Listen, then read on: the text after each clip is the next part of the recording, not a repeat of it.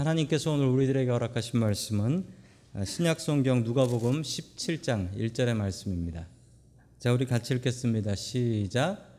예수께서 제자들에게 이르시되 실족하게 하는 것이 없을 수는 없으나 그렇게 하는 자에게는 화로다. 아멘. 자, 우리 옆에 계신 분들과 인사 나누겠습니다. 반갑습니다. 인사해 주시죠. 네, 반갑습니다. 인사 나누겠습니다. 자, 우리 한 달 만에 만나게 되네. 금요일 날 만나게 되네요. 예, 한달 동안. 이 쉬는 것이 좋지만 우리 또 모이는 것이 더 좋은 줄로 믿습니다. 아멘. 예, 아멘 안 하시네. 쉬는 것도 좋긴 하죠. 자, 오늘 조언과 용서라는 말씀으로 하나님 말씀을 증거하도록 하겠습니다. 우리가 살면서 죄를 짓게 됩니다. 예, 죄 없이 살 수가 없나요? 예, 우리가 주 없이 살 수 없다라고 찬양을 하지만 죄를 안 짓고 살기는 너무나 어렵고 우리는 늘 죄를 짓고 삽니다. 오늘도 몇 번의 죄를 지으셨습니까? 사람을 미워하는 것도 죄라고 하는데 그렇게 생각하면 우리는 아마 수도 없이 오늘도 죄를 짓고 산 것 같습니다. 죄를 어떻게 해야 될까요? 뭐 죽을 때까지 죄하고 친구하면서 살아야 될까요? 오늘 주님의 말씀을 통하여 우리가 죄를 어떻게 해야 되는지 그 말씀을 같이 받도록 하겠습니다. 자, 첫 번째 하나님께서 우리들에게 주시는 말씀은 누구에게도 함부로 대하지 말라라는 말씀입니다. 누구에게도 함부로 대하지 말라.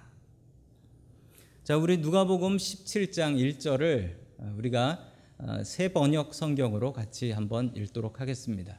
같이 읽습니다. 시작. 예수께서 제자들에게 말씀하셨다. 걸려 넘어지게 하는 일들이 생기지 않을 수는 없지만 그러한 일들이 일어난 사람은 화가 있다. 아멘. 자, 전에 성경에는 이게 실족하게 하는 자라고 했습니다. 자, 예수님께서 설교를 하신 말씀은 크게 두 종류가 있는데요. 대상을 생각하면 크게 두 종류예요. 어, 어떤 종류냐면 예수님께서 무리들을 향하여 설교하신 설교가 있어요. 무리들을 향하여. 그리고 그 무리들 끝나고 나면 제자들 모여 그래서 제자들한테 설교하신 내용이 있습니다. 자, 오늘 설교 말씀은 누구에게 하신 것입니까?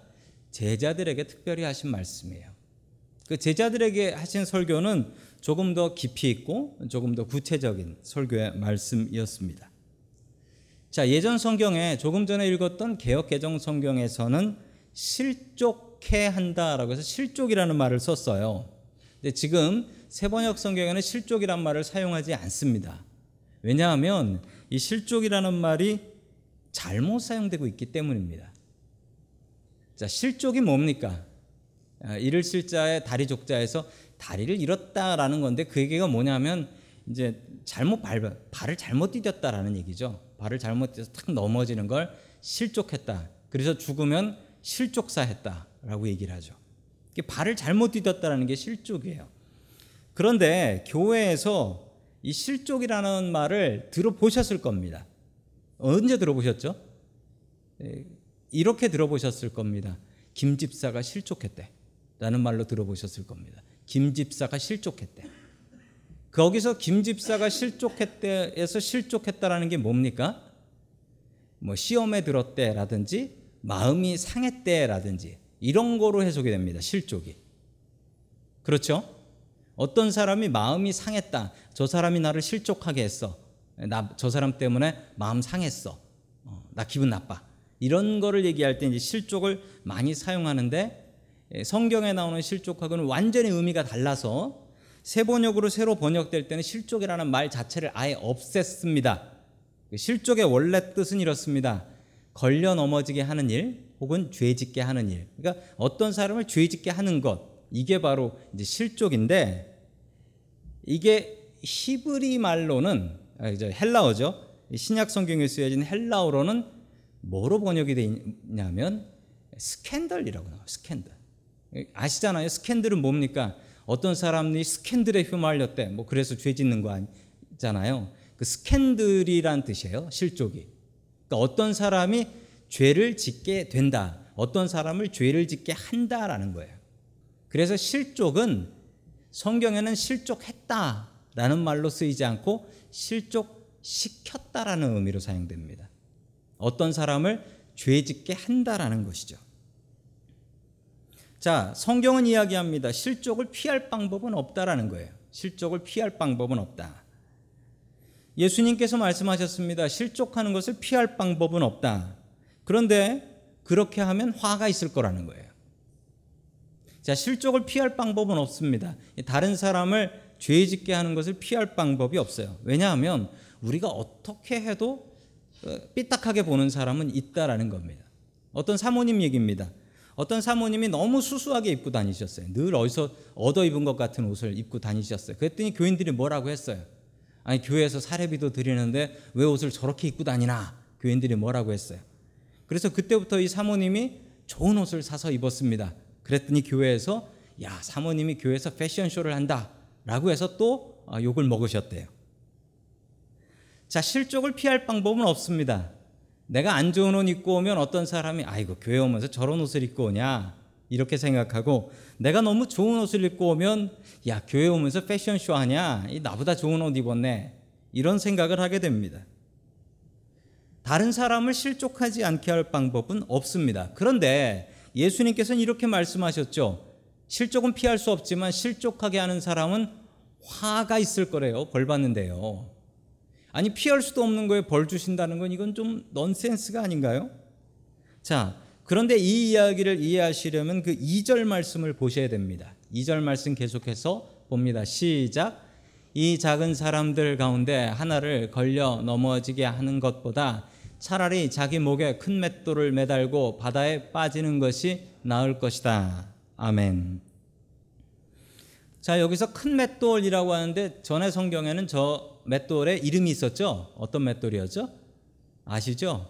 연자 맷돌이라고 합니다. 연자 맷돌이 뭐냐면 어, 화면에 보시는 저 맷돌입니다.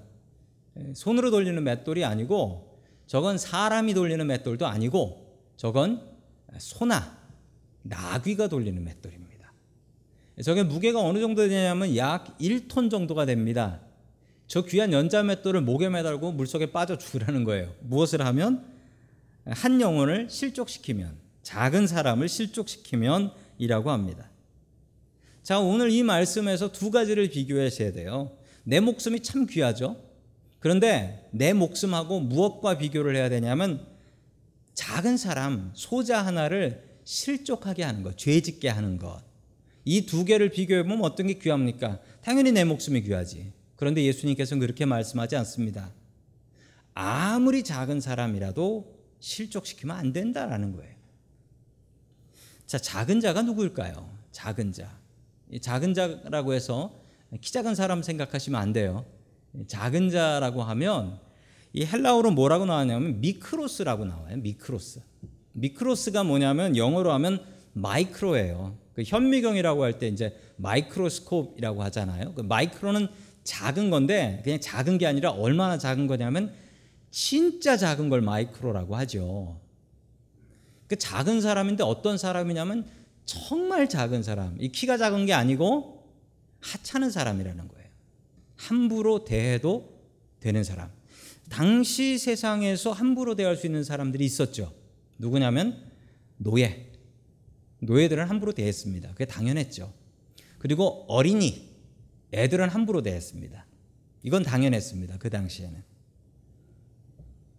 자, 지금 우리들의 삶을 한번 생각해 보시면은 우리가 함부로 대할 수 있는 사람이 있나요? 함부로 대할 수 있는 사람. 어, 있습니다. 뭐 한국 같으면은 한국에는 지금 뭐 동남아시아에서 온 이주 노동자들 있는데 그 외국인 노동자들한테 그렇게 사장님들이 함부로 대한대요. 갑질한다라고 하죠. 그러지 말라는 겁니다. 또 우리가 함부로 할 수 있는 사람들이 있어요. 누구냐면 가족들을 함부로 합니다. 가족들을. 참 안타깝게도 우리가 가족들을 함부로 대할 때가 너무나 많이 있어요.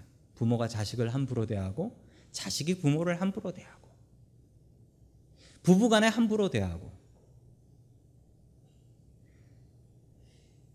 내가 함부로 대할 수 있는 사람들이 있습니다. 그리고 함부로 대하는 사람들이 있습니다. 그 사람을 실족하게 하면 안 된다라는 것입니다. 언젠가는 그렇게 작은 사람들을 실족시키는 그 사람들은 언젠가는 연자맷돌을 들고 후회할 날이 온다라는 겁니다. 분명히 깨달아 하십시오. 주님께서는 달랐습니다. 주님께서는 아이들 함부로 대할 때 아이들 함부로 대하지 마. 저희들이 우리들의 미래다. 저 아이 같아야 된다라고 하며 아이들을 사랑해 주셨습니다. 어떤 노예나 길에서 노는 창녀라 할지라도 예수님께서는 절대로 그 사람들 함부로 대하지 않으셨습니다. 왜냐하면 그 사람들 함부로 대하면 연자 맷돌 목에다 달아야 되니까. 누구에도 함부로 대하지 마십시오. 우리는 그 누구도 함부로 대할 권한이 없습니다. 내가 함부로 생각했던 사람들을 다시 한번 귀하게 여기며 주님처럼 세상 어떤 사람들도 귀하게 여길 수 있기를 주의 이름으로 간절히 축원합니다. 아멘. 두 번째 하나님께서 우리들에게 주시는 말씀은 조언하고 용서하라라는 말씀입니다. 조언하고 용서하라. 자, 17장 3절의 말씀을 우리 같이 보도록 합니다. 시작. 너희는 스스로 조심하여라. 믿음의 형제가 죄를 짓거든 꾸짖고 회개하거든 용서하여 주어라. 아멘. 이 이야기는 죄에 대해서 둔하지 말라라는 거예요. 스스로 조심하는데 뭘 조심하냐면 믿음의 형제가 믿음의 형제라고 하면 교회 다니는 사람이 우리 같은 교회 교인들끼리 어떤 사람이 죄를 지어요. 그러면 어떻게 해야 되냐면 그 사람을 꾸짖으라고 합니다. 그리고 꾸짖어서 회개를 하면 용서해 주라는 거예요. 이게 참 잘 되지 않습니다. 어, 요즘 한국 기독교에 가장 큰 문제가 있는데 한국 기독교의 가장 큰 문제는 교인들끼리 너무 감싸준다라는 거예요. 교인들 간에 죄를 짓고 잘못하는 게 있으면 성경은 분명히 말합니다. 예수님께서 명령하신 건 아무리 교인이라도 죄 짓는 사람 보면 그 죄를 하찮게 여기지 말고 그 죄 짓는 사람한테 가서 그렇게 죄 지으면 안 돼라고 얘기해 주라는 거예요. 교회에서 그런 행동을 해 보신 적이 있습니까? 그냥 친하면 나랑 친한 사람이면 어, 아니 나랑 친한데 내가 어떻게 걷다 대고 그런 얘기를 해? 괜히 이런 얘기 했다가 사이 벌어지면 어떻게 해? 라는 생각으로 친하면 잘못한 게 있어도 그냥 넘어가 줘요. 내 편이니까 나랑 친하니까 저 사람 잘못하는 거 그냥 보고 넘어가 주는 거예요. 왜냐하면 내가 그 사람한테 얘기했다가 그 사람하고 사이가 나빠지면 어떻게 해요? 괜히 내가 지적했, 지적했다가. 네, 저는 힘들고 어려운 일 있으면 주님께 기도하고 또 목사님들 좀 만나요. 목사님들을 만나서 조언을 구할 때가 있습니다. 어떤 그룹은요, 어떤 목사님들은 어, 대부분의 목사님들이 그런데 제가 뭐 이런저런 일로 힘들다라고 하면 목사님들이 어떻게 얘기를 하시냐면 이렇게 얘기해 주세요. 그냥 제 편을 들어주세요. 제 편을 듣고 그냥 막 위로해 주세요. 목회가 그런 거야 라고 하면서 제 편을 그냥 들어주세요. 그러면은 제 마음이 좀 위로가 돼요. 위로가 돼요. 그런데 위로가 되면서 속으로 드는 생각이 이게 전부가 아닌데 그런 생각이 들어요. 근데 저랑 진, 진짜 친한 목사님들이 두 분 계세요. 저희 동네에 사시는 목사님들인데 진짜 친한 목사, 정말 친해요. 자주 만나기도 하고 같이 기도하러 다니기도 하고 그러는 목사님들인데 그 목사님들한테 제가 이런저런 일로 어렵습니다라고 이야기를 하면 그 목사님들은 좀 반응이 달라요. 어떻게 바라냐면 처음에 제가 많이 오해를 했는데 어떻게 오해를 했냐면 그 목사님들은 제가 이런저런 일로 어려워요라고 하면 뭐라 그러냐면 그 목사님이 잘못했네. 그러세요. 그 목사님이 잘못했네. 처음에 듣고서 무척 상처가 되더라고요. 아니 나는 힘들어서 얘기를 했는데 힘든 데다 대고 목사님 그거 잘못했네 그렇게 하면 안 되지 그렇게 얘기를 하세요. 근데 게다가 저보다 나이도 어려. 근데 그렇게 얘기를 하세요. 처음엔 마음이 상하더라고요. 근데 지금 지나놓고 보면요. 그분들이 그렇다라고 그러면 아, 내가 진짜 잘못했나 보다. 이제 그 생각이 들어요. 왜 그러냐면요. 이런 얘기 듣는 게 쉬운 건 아닌데 이런 얘기에 중요한 사실이 하나 있습니다. 뭐냐면 거기에 사랑하는 마음이 있으면 그게 조언으로 느껴져요. 근데 거기에 사랑하는 마음이 없으면 그건 지적이 되어 버립니다. 아실 거예요. 이건 뭐 말씀 안 드려도 알아요. 누군가가 나한테 싫은 소리를 했어. 근데 그 싫은 소리가 마음에 와닿을 때가 있고 아닐 때가 있어요. 마음에 와닿을 때는 언제죠? 그때는 그 사람이 나 정말 생각해서 해준 얘기 어렵게 어렵게. 그러면은 그게 나한테 정말 귀한 조언이 돼요. 그런데 그 얘기를 하는 사람이 그냥 나를 좋아하지도 않아. 근데 나한테 그냥 지적질을 한 거야. 그러면 그건 내 마음속에 상처가 됩니다. 그런 얘기는 듣고 싶지가 않아요. 마음이 확 다쳐버립니다. 제일 중요한 게 뭐냐면 사랑입니다. 우리가 같은 공동체 안에서 형제님, 형제님이 지금 그 일은 잘못된 것 같습니다라고 이야기할 수 있는 근거는 그 형제를 혹은 그 자매를 사랑하는 마음이 있어야만 그게 조언이 될 수 있습니다. 근데 그 사랑하는 마음이 없다? 그럼 그건 지적이 되어버려요. 만약에 우리 마음 가운데 사랑이 있는가를 생각해 보십시오. 저 사람을 향한 사랑이 없으면 그냥 잠잠한 게 잘하는 겁니다. 그런데 그 형제나 자매를 향한 사랑하는 마음이 있다면 얘기할 수 있는 거예요. 그건 조언이 될 수 있습니다. 관계가 어려워진다 할지라도 그건 조언이 되고 그건 분명히 주님께서 오늘 성경에서 명령하시는 바입니다. 자, 우리 4절 말씀 계속해서 같이 보겠습니다. 시작. 그가 내게 하루에 일곱 번 죄를 짓고 일곱 번 내게 돌아와서 회개하오 하면 너는 용서해 주어야 한다. 아멘. 하루에 일곱 번 똑같은 죄를 짓는데요. 그리고 일곱 번 와가지고 잘못했습니다라고 얘기를 한대요. 그럼 어떻게 해야 됩니까? 아니, 상상해 보세요. 어떤 사람이 똑같은 죄를 하루에 그것도 하루 사이에 일곱 번을 지어요. 나한테 잘못한 게 일곱 번이라는 거예요. 그러면 그걸 어떻게 용서해요? 아, 이게 지금 뭐 나를 화나게 지금 장난치는 건가 이런 생각이 드실 거예요. 그런데 일곱 번이라도 죄를 짓고 그리고 그 사이에 생략된 건 이거예요. 죄를 지었고 내가 형제님 그러면 안 됩니다라고 얘기했는데 일곱 번 돌아와서 아유 미안합니다. 내가 왜 그랬는지 모르겠어요라고 회개하면 용서해 주어야 한다라는 것입니다. 자, 일곱 번 똑같은 죄를 하루에 지으면 그게 용서가 될까요? 제가 저희 집사람한테 실수를 하루에 똑같은 걸 두 번 하면 어떻게 될까요? 불별하게 내립니다. 그런데 정말 놀라운 걸 발견했어요. 애들이 똑같은 걸 반복하면 불별하게 안 내리더라고요. 그 차이가 뭘까요? 저는 그 차이가 참 궁금해졌습니다. 바로 그게 정말 안타깝지만 사랑의 차이가 아닌가. 자식을 더 사랑하나 봐요. 우리 부모들의 마음이 다 그런가 봐요. 자, 오늘 성경 말씀은 분명히 우리에게 이야기합니다. 죄 지은 사람이 있으면 그 사람한테 가서 사랑으로 조언하십시오. 사랑으로. 사랑이 빠지면 그건 조언이 아니라 지적이 됩니다.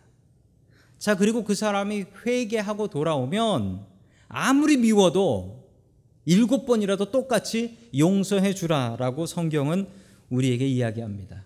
가장 중요한 조언과 용서의 조건은 사랑입니다.